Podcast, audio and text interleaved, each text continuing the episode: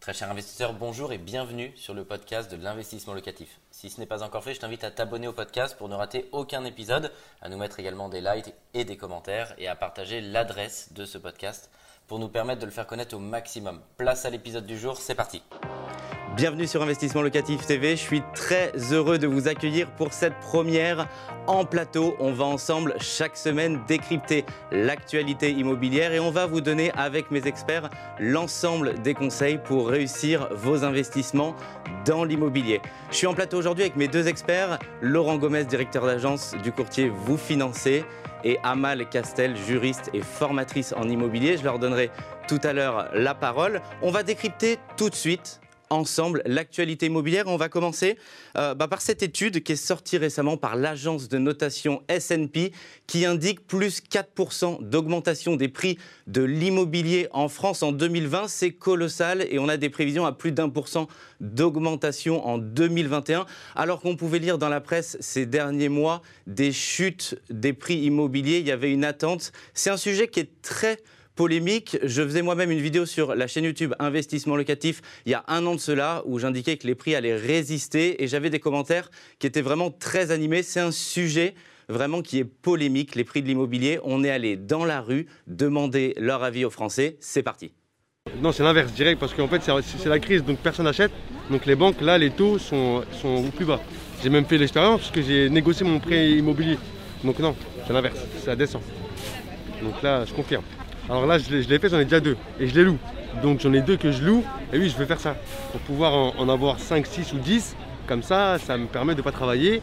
Et euh, à force, là, je travaille, donc je paie mes crédits. Et à force, bah, ça me fait un salaire. J'aurais juste à payer les taxes foncières à la fin de l'année. Donc euh, ouais, c'est intéressant. Ah bah, je ne savais pas que le marché avait augmenté déjà au niveau du prix du marché. Ça m'étonne en fait. Je pensais qu'il serait plus stabilisé moi. Alors non, j'ai déjà investi dans l'immobilier, mais jamais locative. Je l'avais acheté et puis pour habiter dedans. Voilà, j'avais acheté un appartement, revendu, acheté un plus grand, revendu, puis acheté une maison. Je n'en ai aucune idée. Comme je ne suis pas intéressé par le marché en ce moment, je ne me suis pas renseigné sur les prix. Je, suis désolé, je n'ai pas d'opinion. Alors la réponse est non. Est-ce que je compte le faire? C'est pas, on va dire, dans les, dans les prévisions pour l'instant. Euh, euh, vu mon âge, si je veux le faire, il faut que je me dépêche. Donc je ne je pense pas a priori. Voilà. Je pense qu'ils augmentent, mais très légèrement. Donc euh, peut-être que les gens achètent plus de maisons individuelles maintenant que d'appartements. Non, je l'ai déjà fait. J'ai eu euh, trois studios, mais j'ai tout vendu et j'ai pas l'intention de recommencer. Ah, ça, je ne sais pas. Moi, je suis locataire. Après, euh, je suis pas propriétaire, donc je sais pas du tout si ça monte ou pas. Mais euh, tous les ans, pour les locataires, les, prix augmentent pour nous hein, d'un pour cent, je crois, environ. Ça ne cesse pas d'augmenter, donc voilà. Merci à nos deux experts d'avoir accepté mon invitation. Laurent Gomez, bienvenue. Merci. Vous êtes directeur d'agence du courtier Vous Financez Oudan. Amel Castel, bonjour. Bonjour. Vous êtes juriste et formatrice en immobilier. Alors, on vient de le voir avec la réaction euh, des Français et cette étude S&P. Euh, on dit souvent en bourse, les arbres ne montent pas jusqu'au ciel. En immobilier, plus 4% en 2020, 1% en 2021. La première question que je vais vous poser, Amal, en immobilier, les arbres montent-ils jusqu'au ciel? Bah, justement, en immobilier, ce n'est pas la bourse. Donc les cycles sont beaucoup plus longs. Euh, pour l'instant, on a un phénomène de maintien du marché immobilier, donc, euh, ce qui fait qu'on euh, a l'impression que le Covid n'a absolument aucun effet sur le marché immobilier. Après, moi, ce que je constate quand même, parce que pour ceux qui me connaissent un peu, c'est de l'investissement sur Paris, mais pas que, il y a aussi de l'investissement sur la province que je fais. Sur Paris, c'est quand même un tout petit peu plus compliqué. Euh, concrètement, euh, le marché se stabilise. On monte plus comme euh, au ciel, comme c'était le cas ces dernières années. Et pour le coup, il y a un phénomène quand même d'exode vers les campagnes. Il y a beaucoup de Parisiens ou de personnes qui sont sur les villes tendues, qui, avec le télétravail et bah, le renouveau du marché du travail, se retrouvent plutôt à prendre des maisons euh, ou des grands appartements en location, en achat, plutôt euh, donc en banlieue, euh, banlieue parisienne pour parler de Paris, ou encore à la campagne. Donc, ce qui fait que la demande locative elle est en baisse, le marché de l'immobilier se maintient à la stabilisation. Et euh, bah, euh, quand même, on a, euh, et c'est plutôt Laurent qui va en parler, un marché du crédit immobilier qui est pas si évident que ça, même si le HCSF a quand même élargi les conditions d'obtention du crédit. Donc moi, je serais plutôt sur le fait qu'on puisse parler de plusieurs marchés immobiliers avec une hausse évidente pour les maisons avec jardin, euh, et beaucoup de demandes dans certains secteurs pour avoir un peu plus d'espace, mais sur des villes tendues, avec euh, ce qui se passe en ce moment avec le télétravail, en ce moment, euh, eh ben, je constate que les prix se maintiennent plutôt à la stabilité, voire même avec une dégradation, à voir après, plus tard, sur le Covid, sur du long terme, quels vont être les effets. Et Laurent, je voudrais avoir votre avis là-dessus. C'est quoi l'impact sur l'octroi euh, des prêts immobiliers. Le pouvoir d'achat euh, des Français, il n'est pas inextensible. Les prix de l'immobilier augmentent plus vite que leur pouvoir d'achat avec l'augmentation des salaires. C'est quoi l'impact sur les prêts immobiliers? Alors l'impact en termes de financement, alors je, rejoins euh, Amel sur, sur certains points, notamment sur des, des micro-marchés. Euh, on va avoir des phénomènes de hausse sur certains endroits, notamment en effet euh, ce qu'on pourrait appeler l'immobilier vert, alors pas écologique, mais plus euh, l'immobilier où on, veut de la verdure, où les prix ont eu une tendance à, légèrement augmenter ces derniers temps. On peut citer l'exemple de, l'Ouest parisien et des Yvelines, dans lequel nous sommes, où on constate en effet qu'il y a eu une forte demande, très très forte demande. Nos partenaires immobiliers se rendent compte que bah, y a peu d'offres. Donc bah, le mécanisme fait que peu d'offres et beaucoup de demandes, et ben, on, a, on a un maintien des prix, voire une hausse des prix et des ventes très rapides, ce qui n'est peut-être pas le cas en effet dans les, dans les centres urbains. Euh, pour ce qui est des octrois de prêts, euh, on a ressenti un resserrement dernièrement sur toute la partie, je dirais, financement par les banques. Pourquoi? Parce qu'en fait, on est revenu à des, à des standards un petit peu classiques avec des notions d'apport nécessaires que ce soit dans l'investissement locatif ou que ce soit dans l'investissement résidentiel à titre de résidence principale. Aujourd'hui, il est quasi impossible d'obtenir un financement sans avoir un apport. Ça n'a rien d'anormal, mais voilà, c'est quelque chose d'important parce que c'est un des critères euh, imposés par, les pouvoirs publics. On a aussi une notion d'endettement qui est de plus en plus surveillée parce que bah, le HCSF, donc euh, le Conseil de stabilité financière, impose à ne pas dépasser, à ne pas surendetter les ménages, donc à rester à un niveau d'endettement de 35% maximum. Et puis, euh, et puis, on a aussi des notions qui, correspondent à des montants d'encours de prêt fonction de, des revenus des ménages. Donc on sent que ça se resserre mais euh, on ne sent pas non plus un frein net. Nos partenaires bancaires continuent à financer, continuent à avoir la capacité de financer. Les banques ne sont pas dans une situation catastrophique à ne pas pouvoir financer, bien au contraire, puisqu'elles ont les ressources, puisque les ménages n'ont jamais autant épargné que sur cet exercice 2020. Hein. Donc, euh, et, euh, et on ne rencontre pas de difficultés, si vous voulez, majeures à obtenir des financements pour nos clients. D'accord, mais Amal, je voudrais vous poser la question. En 2009, avec la crise financière, avec la chute de Lehman Brothers, on a des prix euh, de l'immobilier qui avaient diminué. Euh, cette crise-là, elle est différente. Qu'est-ce qui fait que cette crise du Covid ne fait pas chuter les prix immobiliers? Parce qu'on est euh, constamment ben, en aide financière par l'État, en fait. C'est ça la différence.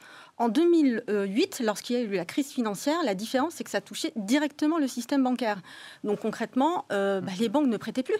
Donc à partir du moment où les banques ne prêtent plus, il n'y a plus de crédit immobilier, les prix baissent. Mais donc c'est grâce à l'État C'est parce que l'État bah, et le chômage partiel et c'est cet impact-là qui fait que les prix tiennent? Bah, On est shooté, on est shooté à ça. Euh, là, euh, quand on est en CDI cadre et qu'on travaille en télétravail, on ne le ressent pas. Mais lorsqu'on est entrepreneur, pour les restaurateurs qui nous regardent, eux, ils sont à l'agonie.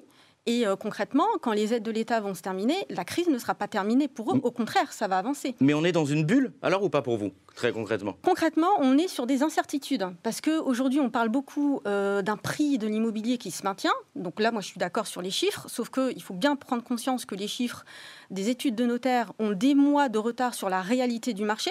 Donc j'attends de voir euh, concrètement sur l'année 2021 ce qu'on va nous dire. Et puis surtout, on, parle on ne parle pas beaucoup de la hausse du chômage. Euh, voilà, il y a des gens qui, ont, euh, qui vont se retrouver au chômage sur tout le secteur du tourisme, sur tout le secteur de la restauration. Alors, ça ne fait pas tout l'économie, mais c'est quand même un pan très euh, important de l'économie française. que vont devenir ces gens-là? Et forcément, et ça, moi, j'aimerais bien avoir l'avis de Laurent pour le coup, c'est que à partir du moment où on est sur des secteurs économiques et des villes où va y avoir une hausse du taux de chômage, est-ce que les banques vont prêter, vont avoir la bah, la tranquillité de se dire bon ben on a la capacité de pouvoir prêter parce que le HCSF nous donne la possibilité de pouvoir le faire. Et en même temps, quand il y a une ville qui est un peu plus sinistrée avec un taux de chômage qui augmente, est-ce que ça donne confiance pour pouvoir le faire? Est-ce qu'au final, bah, ça c'est plutôt à l'expert euh, de, de répondre, est-ce qu'au final, en tant que banquier, on se dit ok, il y a des biens qui sont rentables qu'on nous présente, ok, il y a peut-être de la surface financière, il y a peut-être des conditions qui correspondent au HCSF, mais il y a un taux de chômage qui fait que je vais peut-être être un peu plus exigeant en tant que banquier. Et ça, voilà, hausse de- du, du chômage potentiel et euh, les conditions bancaires euh, aussi qui risquent de se resserrer parce que euh, le HCSF, maintenant, ça va devenir une loi, hein, les recommandations. Donc, est-ce que ça va pas avoir un effet sur le crédit immobilier? Mais Donc, on- sur le prix du bien on, voit dans des villes comme, comme Lille, comme Lyon, euh, des prix qui augmentent. Vous mettez un, bien en vente et on le voit tous les jours de par notre activité chez Investissement Locatif. Les biens sont extrêmement liquides et se vendent rapidement. Je voudrais avoir votre avis, Laurent, sur, sur cette bulle. L'agence de notation S&P, elle dit que les prix augmentent. C'est une réalité, c'est factuel. Votre avis, est-ce qu'on est dans une bulle immobilière? Alors je pense que les, critères d'augmentation, sont des critères moyens. Euh, si on regarde de manière un peu plus euh, microéconomique ou, ou- ou micro-marché, on va se rendre compte en effet qu'il va y avoir des écarts. Peut-être qu'à certains endroits, en effet, Amel, il va y avoir des, des, des baisses de prix, on peut, mais, mais pas de manière drastique. On ne va pas perdre 30% ou 20% de prix euh, Mm. sur l'immobilier. C'est quelque chose qui est impossible parce qu'en France, on reste quand même, l'immobilier reste une valeur refuge. Quand on a des marchés qui sont un peu chahutés, les Français, et, et on l'a vu de manière massive ces derniers temps, peuvent même acheter comptant, sans même avoir recours au financement. On en voit de plus en plus. Pourquoi? Parce qu'ils ont une certaine défiance euh, vis-à-vis du système, eu égard certainement à ce qui s'est passé sur 2008-2009, où là, on avait un risque systémique majeur et qui était un effondrement en fait potentiel du système bancaire euh, international. Là, on n'est pas dans ce, dans ce critère-là. Maintenant, on se rend compte qu'il peut y avoir euh, des augmentations de prix sur certains marchés. Moi, je ne pense pas qu'il y ait une bulle. Je ne pense pas qu'on se retrouve dans un effondrement demain ou une baisse significative du marché de l'immobilier. Je ne le pense pas. Euh, après, quant aux, aux octrois de financement, au chômage, euh, au, secteur d'activité, on a parlé de la restauration, du tourisme euh, ou de l'hôtellerie. Oui, for- for- forcément, les banques sont vigilantes et elles le sont déjà. Elles n'ont pas attendu. Aujourd'hui, elles sont vigilantes sur ces secteurs d'activité qui, encore une fois, euh, peuvent être impactés de manière différente. On ne va pas être impacté de la même manière si on a quelque chose qui est dans le qui n'est pas lié au tourisme ou au business euh, d'affaires, plutôt que si on a un restaurant qui est dans une petite ville avec une population plutôt de particuliers ou de, ou de personnes, de- d'ouvriers, etc. Donc, euh, encore une fois, là-dessus, sur, sur ce genre de, de, secteur d'activité qui pourrait poser problème, euh, les banques ont le recul nécessaire, regardent, analysent, adaptent aussi leurs décisions en fonction de certains critères. Mais je ne suis pas convaincu que l'immobilier s'effondre demain. Euh, Amal, vous êtes aussi formatrice en immobilier et plus spécifiquement sur des investisseurs. On sait qu'il y en a beaucoup sur le marché immobilier. C'est quoi les investisseurs? Ce sont des éternels optimistes, même pendant la crise du Covid, ils sont toujours là? Oui, ils sont toujours là. Après, il y a quand même une vigilance sur euh, beaucoup plus de vigilance qu'avant, parce que euh, bon, faut savoir qu'au niveau du crédit immobilier, avant, c'était un petit peu euh, plus libre. C'était assez facile d'avoir du 110%, de faire, euh, d'acheter des immeubles sans pratiquement pas d'épargne et de tout pouvoir se faire financer. Euh, là, c'est un tout petit peu plus difficile quand même au niveau des conditions bancaires. Donc, il y a de l'optimisme. Oui, des conditions bancaires, mais les investisseurs, ils sont là, Ah ils sont, présents, ils ils veulent là. acheter. Ah oui, ils sont optimistes, ils partent pas même avec la crise du Ah, pas Covid. du tout. Au contraire, ils se disent que bah, c'est la possibilité Mais de faire comment des vous l'expliquez? Je suis d'accord avec cet avis, je le vois aussi tous les jours. Mais comment vous expliquez parce qu'en que- pleine crise, ils continuent d'acheter Ils n'ont pas parce peur? qu'il y a beaucoup d'investisseurs qui pensent comme moi, c'est-à-dire qu'il y a quand même un marché de l'immobilier qui va pas s'effondrer, mais quand même qui va avoir un impact, et donc il y a des bonnes affaires à faire. Et d'ailleurs, je le confirme, parce que je suis en plein achat d'immeubles de rapport, et concrètement, j'ai jamais bien, j'ai jamais aussi bien négocié. Voilà. Donc, euh, Laurent, vous les voyez, ces investisseurs, dans vos dossiers de financement Est-ce qu'ils sont de plus en plus nombreux Euh, C'est c'est quoi la part d'investisseurs dans vos dossiers de financement aujourd'hui? Alors, euh, de plus en plus nombreux, oui, on a de plus en plus de gens, y compris des, investisseurs étrangers, puisqu'il faut savoir que la France est une, euh, destination qui plaît au- au- aussi aux, étrangers, parce que c'est une valeur euh, sûre pour eux. Euh, et on voit de plus en plus de gens qui sont sensibles aussi à, euh, l'investissement locatif, parce qu'ils ont conscience d'une chose, c'est que la retraite par répartition, elle risque d'avoir un, petit coup dans l'aile. Et encore plus avec la dette qu'on est en train de- de créer. L'État français est en train de créer encore plus de dettes pour mettre sous perfusion certaines activités, c'est nécessaire. Pour autant, ils ont conscience de cela. Et on voit un phénomène arriver qu'on n'avait pas avant, c'est qu'on a de plus en plus de jeunes, de très jeunes actifs qui sortent tout juste de, leur, cursus euh, estudiantin et qui démarrent dans la vie active et qui veulent tout de suite, donc des 25, 26 ans, 30 ans, qui veulent tout de suite investir dans l'immobilier parce qu'ils ont conscience que c'est un impératif pour eux euh, de capitaliser et d'avoir une retraite par capitalisation. Et voire même, ce n'est pas la priorité première d'acheter pour eux-mêmes. On constate qu'il y a de plus en plus de gens qui sont sensibles à cela. Et à côté de ça, euh, sur euh, d'autres typologies de clients, on a aussi des clients qui veulent assurer leur patrimoine, faire en sorte d'avoir un patrimoine qui soit dans la pierre, sûr et certain.